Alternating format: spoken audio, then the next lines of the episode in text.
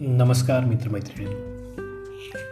ताळेबंद मनाच्या या आपल्या मराठी पॉडकास्टमध्ये मी पॉडकास्टचा होस्ट आणि तुमच्या मनाचा चार्टर्ड अकाउंटंट आनंद बेलवलकर.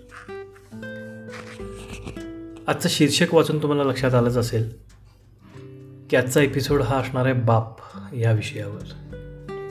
खरे तर आई ह्या विषयावर जेवढे लिहिले गेले त्याच्या एक दशांशसुद्धा बापावरती लिहिलेले नाही आहे आईवरती अगणित कथा कविता खंडकाव्य रचली गेली आहेत. आणि ते साहजिकच आहे म्हणा.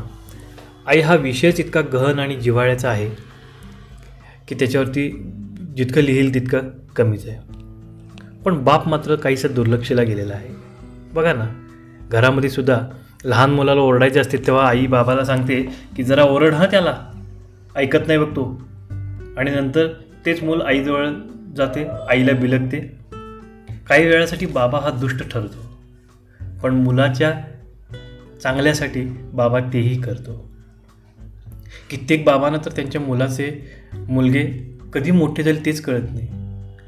मुलाचे भविष्य सुरक्षित करण्यासाठी नोकरी धंद्यामध्ये वेळ कसा जातो कळतच नाही.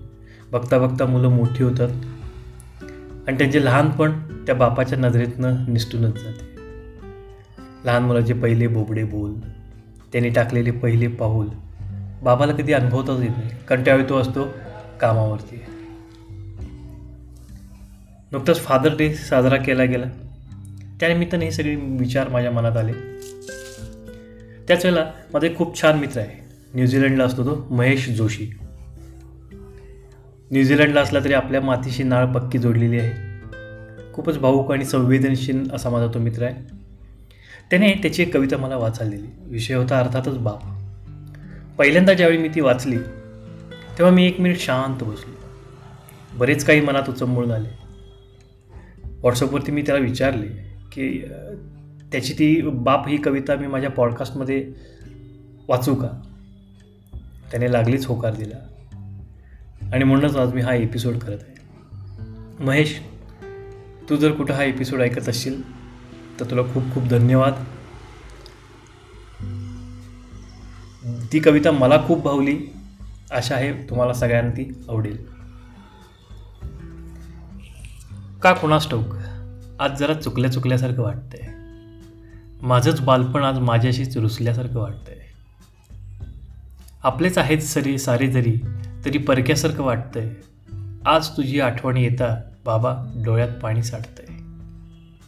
इवलेसे बोट माझे मुठीत तुझ्या परत द्यायचं आहे बाबा तुझ्यासोबत पुन्हा मला परत तसंच चालून पाहायचं आहे बाबा तुला आठवतो का रे तो सायकलचा प्रवास? बाबा तुला आठवतो का रे सायकलचा तो प्रवास? चालवताना तोल जायचा तेव्हा तूच सावरायचास. आजही आठवते मला ऑफिसातून येताना खाऊ तू आणायचास. जवळ घेऊन मला मग तू कुरवाळायचास. पत्र लिहिलंय बाबा एकदा तरी वाचून हवंय. पत्र तुला लिहिलं आहे बाबा एकदा तरी वाचून हवं आहे आयुष्याच्या माझ्या प्रगती पुस्तकावर सही सकट तुझं उत्तर हवं आहे आयुष्याच्या प्रगती पुस्तकावर सही सकट तुझं उत्तर हवं आहे महेश खरंच खूप साधे सोपे शब्द. पण मला खात्री आपल्यापैकी बऱ्याच जणांच्या भावना तू शब्दात व्यक्त केल्यास. बरेच जण याला रिलेट करू शकतील याला कनेक्ट करू शकतील. मला आशा आहे तुझ्या शब्दांना मी थोडाफार न्याय देण्यात सफल झालेलो आहे. जर तुला आवडलं तर तुझे भारतातील तसंच न्यूझीलंडमधल्या सगळ्यांशी हा एपिसोड शेअर करायला विसरू नको. तसेच तुम्ही बाकीचे नपसवा माझी विनंती आहे की हा एपिसोड हा पॉडकास्ट शेअर करा.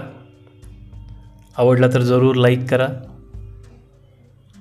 ह्याच नोटवरती आपण थांबतो आहे धन्यवाद. thank you